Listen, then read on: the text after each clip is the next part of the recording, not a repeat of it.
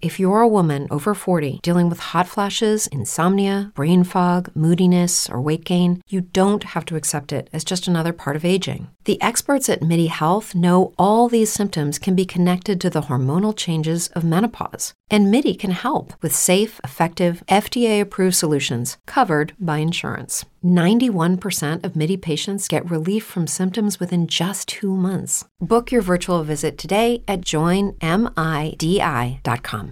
It's true that some things change as we get older. But if you're a woman over 40 and you're dealing with insomnia, brain fog, moodiness, and weight gain, you don't have to accept it as just another part of aging. And with MIDI Health, you can get help and stop pushing through it alone. The experts at MIDI understand that all these symptoms can be connected to the hormonal changes that happen around menopause, and MIDI can help you feel more like yourself again. Many healthcare providers aren't trained to treat or even recognize menopause symptoms. MIDI clinicians are menopause experts.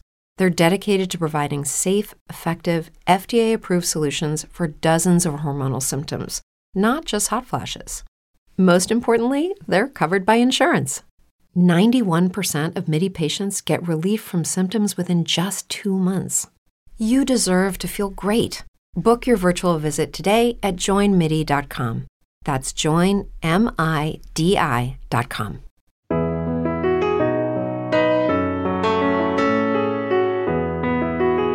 Welcome to Heart to Heart with Anna, featuring your host, Anna Jaworski.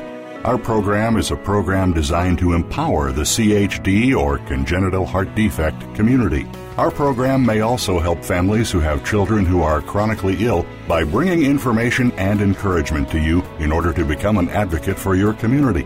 Now, here is Anna Jaworski. Welcome to Heart to Heart with Anna. I am Anna Jaworski and the host of this program. We are in season nine, and our theme this season is Advancements in Congenital Heart Disease. Our show today is Advancements in Understanding the Liver and Fontan Patients, Part Two, and our guest is Dr. Fred Wu. I want to welcome you back to the program. Dr. Wu, thank you so much for the really informative show we did last week. I'm really excited this week to go into even more depth with you.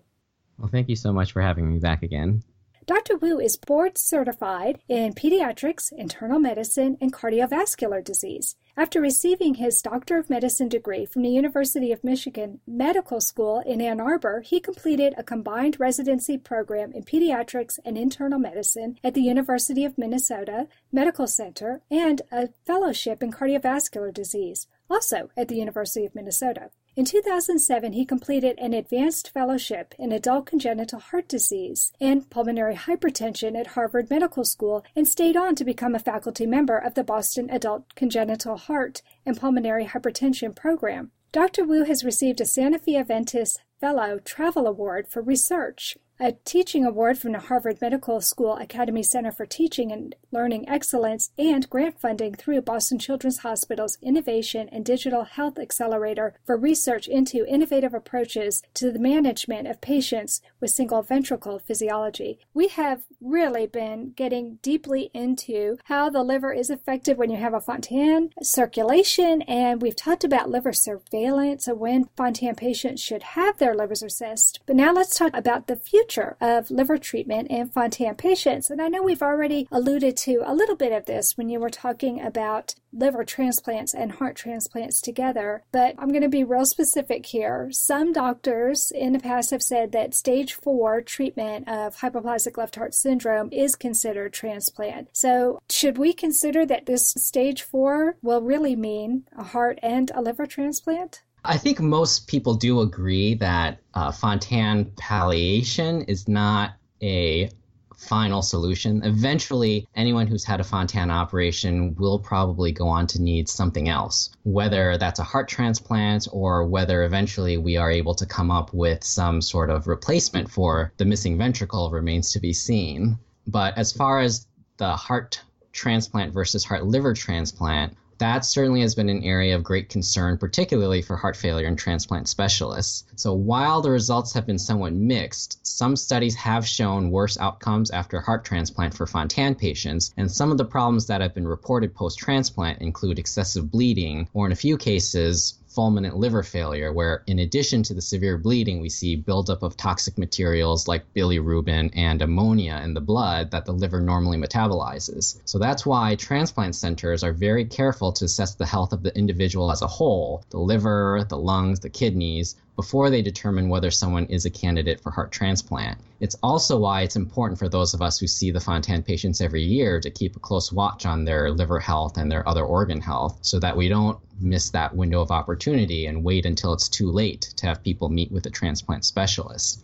It is important to point out that just having liver disease is not necessarily a contraindication to transplant. So, there was one study that was published a couple of years ago by the group at Washington University in St. Louis, and they found that the outcomes in 20 Fontan patients after heart transplant did not differ between those who appeared to have cirrhosis on CT scanning and those who did not. In other words, we still don't know the best way to identify Fontan patients whose liver disease puts them at higher risk of complications after heart transplant. There's a lot of different hypotheses out there.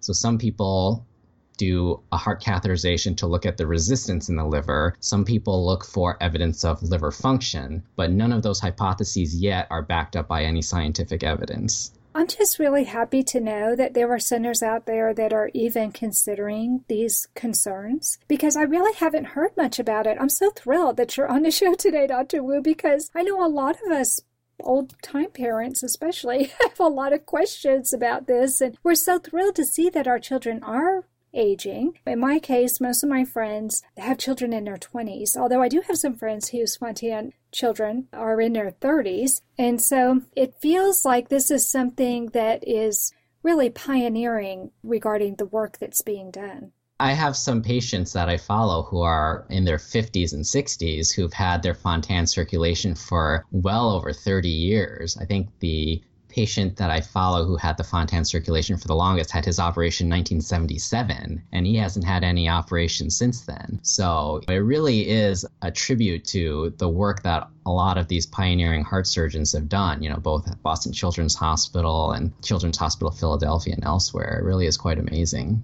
It really, really is. So, do we have any data on the percentage of Fontan patients who actually do need a liver transplant? Well, again, the difficulty there comes in not really knowing for sure which patients need a heart liver transplant and which patients will do fine with a heart transplant alone. Again, very few heart liver transplants are done compared to heart only transplants. So I would estimate that there's probably somewhere between 10 and 20 Fontan patients who get transplanted per year, and probably only about 10% of those go on to get a heart liver transplant instead of a heart only transplant. Part of that is because of the availability. You know, there's only a handful of centers in the country that are doing combined heart liver transplants. In Boston, we don't do them at Boston Children's Hospital or Brigham and Women's Hospital. So for the patients where we feel that they need a combined organ transplant, we generally have to send them elsewhere. And that's not a very easy thing to do. If you're sending patients who live in the Boston area out to Philadelphia, not everybody has the resources to be able to pack up and move out there or to even get temporary housing out there for an extended period of time. So many of the patients who are not felt to be candidates for heart only transplant may never go on to be even listed for heart liver transplant because they just don't feel that it's a realistic option. Oh, wow. I didn't even think about that. And is there also a problem with people who are compromised in other ways, perhaps if they have autism down syndrome, some other kind of syndrome that's involved that they might not be listed?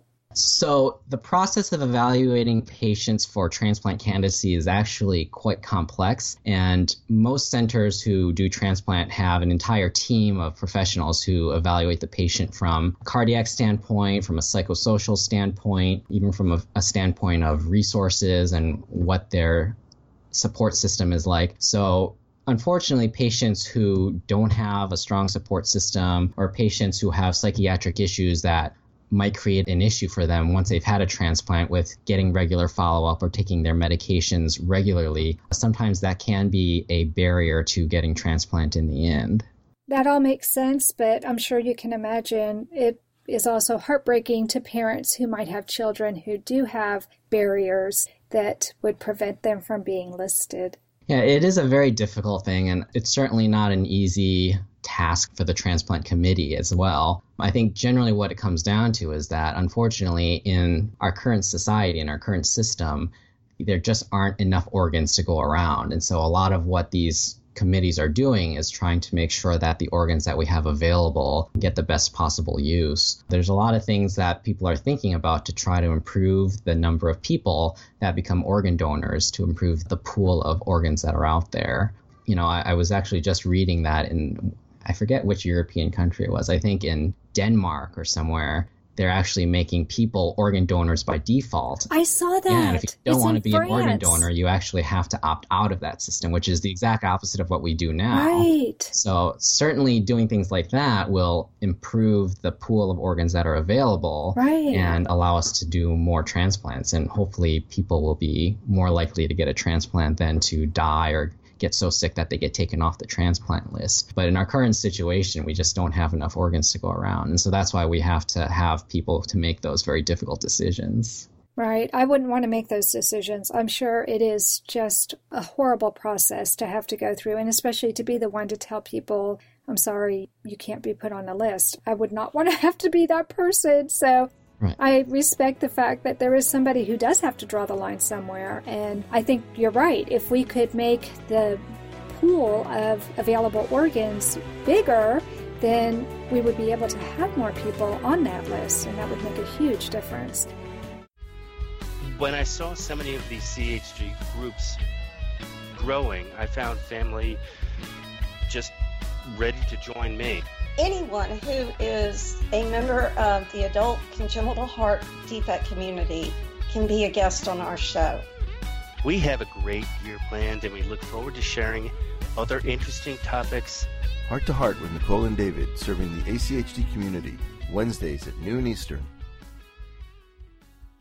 Anna Jaworski has written several books to empower the congenital heart defect or CHD community. These books can be found at Amazon.com or at her website, www.babyheartspress.com. Her bestseller is The Heart of a Mother, an anthology of stories written by women for women in the CHD community. Anna's other books, My Brother Needs an Operation, The Heart of a Father, and Hypoplastic Left Heart Syndrome, a handbook for parents, will help you understand that you are not alone.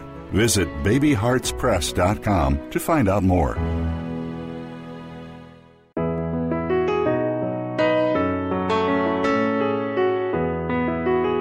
You are listening to Heart to Heart with Anna. If you have a question or comment that you would like addressed on our show, please send an email to Anna Jaworski at anna at hearttoheartwithanna.com. That's Anna at hearttoheartwithanna.com. Now, back to Heart to Heart with Anna. I know a lot of our listeners are parents of young children with Fontan hearts, and I'm wondering if you can give us a little bit of advice for the parents who have young children, what they can do to keep their children's livers as healthy as possible so we can see the fewest number of consequences from having a Fontan heart. Sure. It's going to sound very much like the advice that I would give an adult patient, but it's particularly important, I think, for parents because a lot of the habits that we get into as adults are really ingrained in us as children. So the things that we talked about earlier uh, really apply here and will really help to have these patients really be able to look out for themselves as they get older. So again, we really encourage parents to allow their kids to be active and not sit in front of a TV and play video games all day. A lot of the newer information seems to suggest that the more active people are as children and as adults, the better they tend to do in the long term. Again, we encourage parents to talk to their children early about things like alcohol, which we all know is potentially toxic to the liver, and you want to talk about that before the kids start experimenting on their own or learning about alcohol from their friends. And as children, when you know when your kids get fevers and things like that, usually parents will look at ibuprofen or Tylenol to try to bring the fever down. And I think it's okay to use Tylenol. You just have to be a little cautious because Tylenol is potentially toxic to the liver as well. So you don't want to overdo it. I would certainly talk to the pediatrician or pediatric cardiologist before using Tylenol to see if they think that's appropriate. Again, it's really just trying to treat your children as normally as possible, but just making them aware that there are certain things that can affect their health in the long term. And I think the earlier we can get these kids ingrained in these healthy habits and learning how to avoid the things that are potentially toxic to the liver, I think the better that their livers will do as they get older. I think that's excellent advice, whether you have a kid with a heart defect or not. Yeah, absolutely. I mean, a lot of this is really common sense. I think there's certainly no good way for us to avoid some of the basic problems with the Fontan circulation that affect the liver. So, again, the few things that we think make the liver more likely to become fibrotic are the longer time that you've lived with the Fontan circulation and the higher your pressures are in the veins. And there's not much that we can do about that because it's sort of a basic part of having the Fontan physiology. Mm-hmm. But there are certainly things that you can avoid to try not to add any additional insult to the liver over the long term. Well, thank you so much, Dr. Wu, for gracing us with two different episodes. I feel like we really have a much better understanding of how the liver is affected by having a Fontan heart. Well, we're certainly learning more and more about it as time goes on. The most common theme that I hear is why. She always needed uh, a lot of attention. She had strokes. Even though it's a natural inclination to withdraw from the CHD community, I think being a part of it to help me be part of the solution. Heart to Heart with Michael. Please join us every Thursday at noon Eastern. I'm Michael Lieben, and I'll be your host as we talk with people from around the world who have experienced those most difficult moments. Anna Jaworski has spoken around the world at congenital heart defect events, and she is available as a keynote or guest speaker for your event.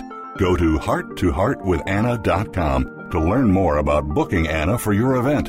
You can also find out more about the radio program, keep up to date with CHD resources and information about advocacy groups, as well as read Anna's weekly blog. Anna wants you to stay well connected and participate in the CHD community. Visit hearttoheartwithanna.com today.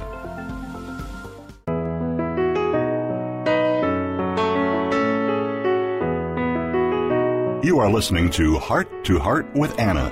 If you have a question or comment that you would like addressed on our show, please send an email to Anna Jaworski at anna at hearttoheartwithanna.com. That's Anna at hearttoheartwithanna.com. Now, back to Heart to Heart with Anna. So now I'm going to ask you to look into your crystal ball and make a prediction for us. Where do you see the future regarding liver treatment in Fontan patients? Well, I want to emphasize that the Fontan operation has really been nothing short of a life changing operation for people born with one functional ventricle. So, as we've talked about, it's really amazing to think that thousands of people out there who had less than a 5% chance of surviving to adulthood just 50 years ago are now raising families and they're working in entertainment, and some of them are physicians, and some of them are lawyers. But I think just like a lot of the surgeries that were once considered standard of care, so I'm thinking about Mustard and Senning operations for transposition have now become obsolete as medical knowledge and technology has improved. So the field as a whole is working toward building a substitute for the missing ventricle in people who have single ventricle physiology. And my hope would be that eventually we won't be doing Fontan operations at all anymore, and we won't even have to worry about the liver.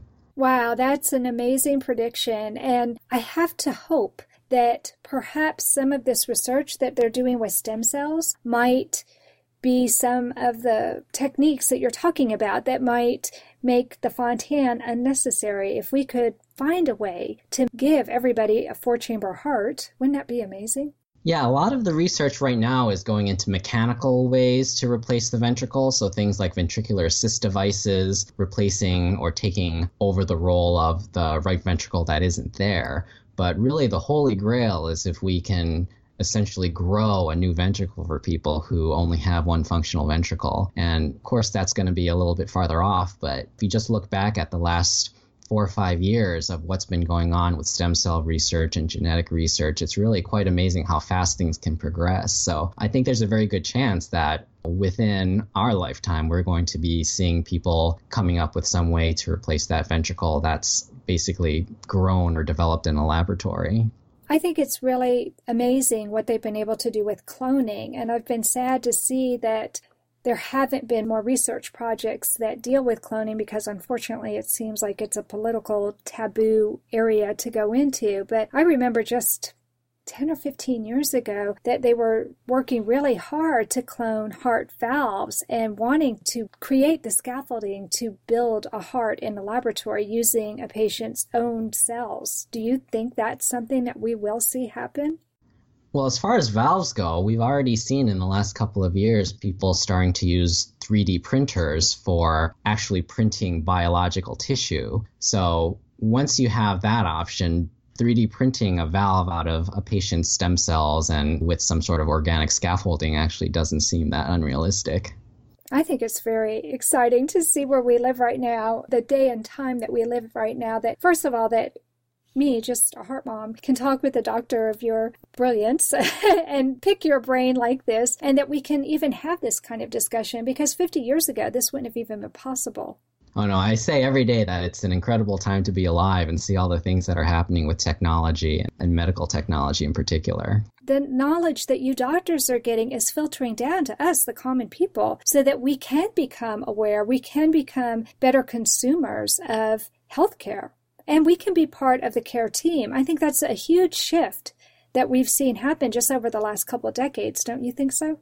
Oh, absolutely. I would say that patients and their families are actually some of our greatest assets and advocates when it comes to doing medical research. I can't tell you how many patients will send me emails or contact me on Twitter volunteering for any studies on Fontan physiology or single ventricle patients that we might be having.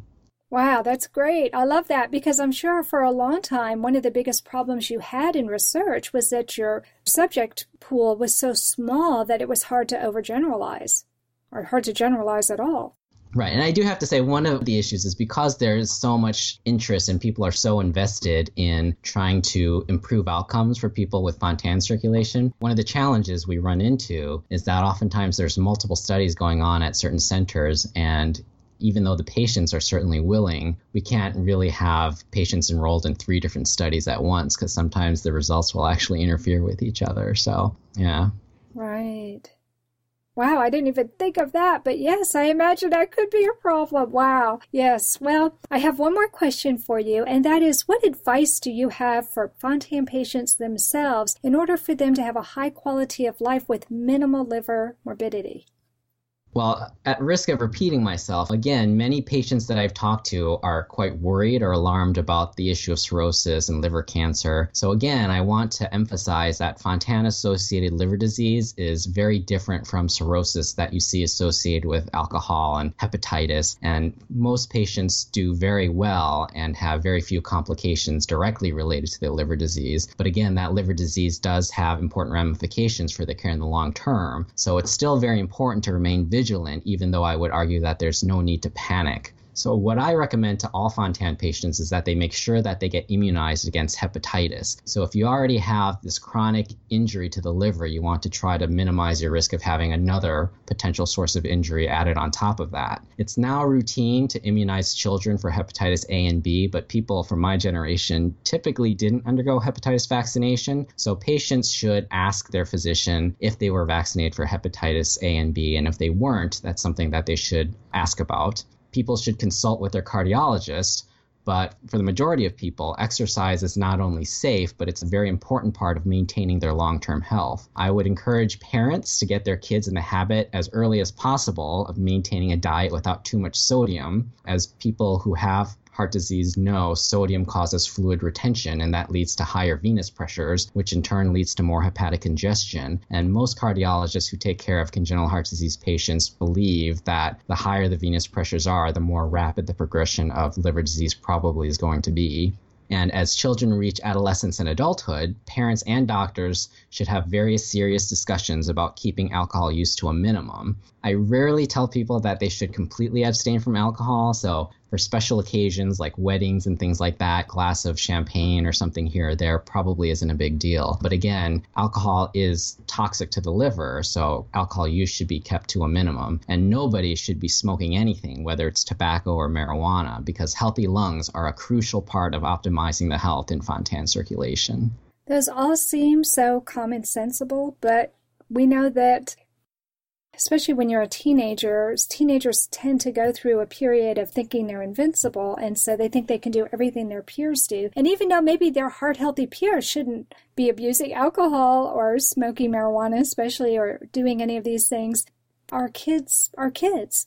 And so they'll go through that teenage rebellious period also. But I think it does help for the doctors to be communicating with the patients that not only is this dangerous for your heart healthy peers, but it's so much more dangerous for you. And I like what you said about you don't have to completely abstain from it because I think the more you forbid somebody from doing something, the more they want it, but to just keep it very, very minimal.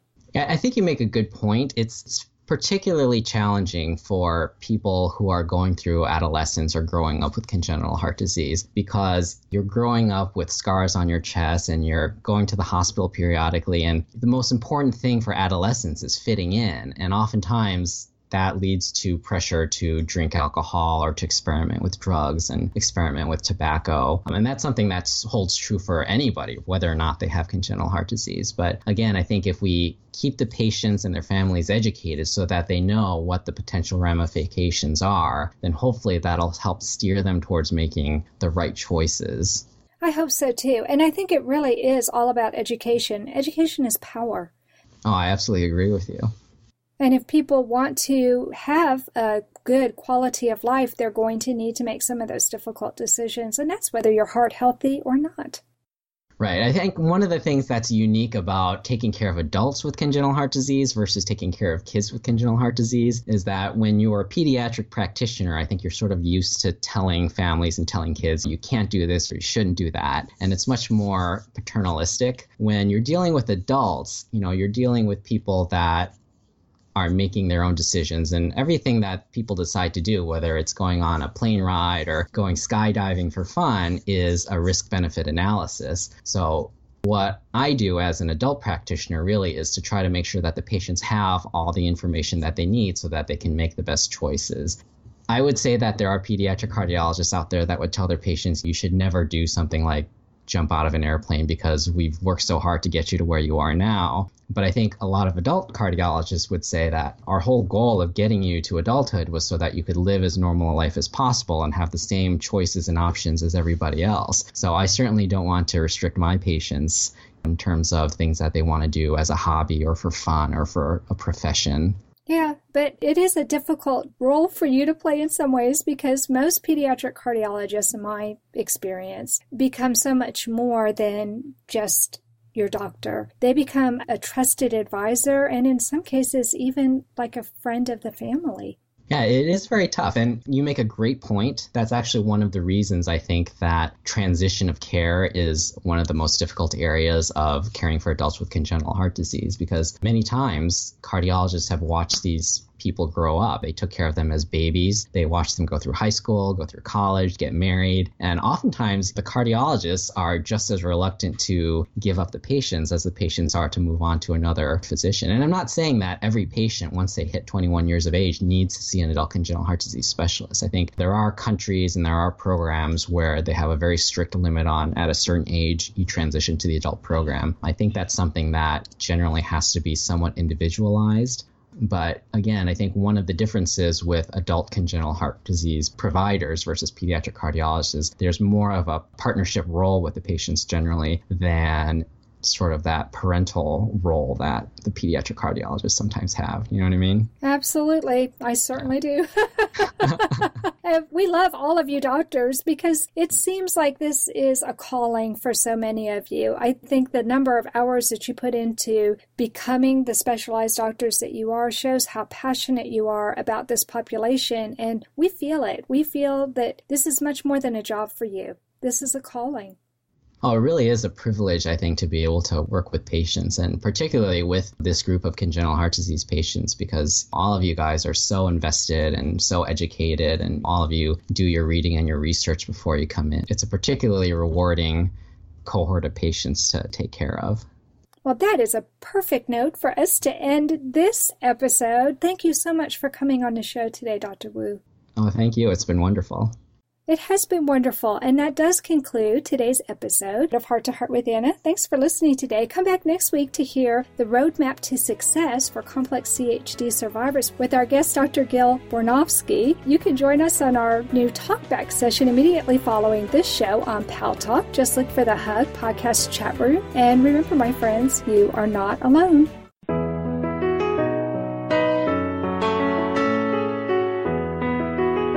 Thank you again for joining us this week. We hope you've been inspired and empowered to become an advocate for the congenital heart defect community. Heart to Heart with Anna, with your host Anna Jaworski, can be heard every Tuesday at 12 noon Eastern Time. We'll talk again next week.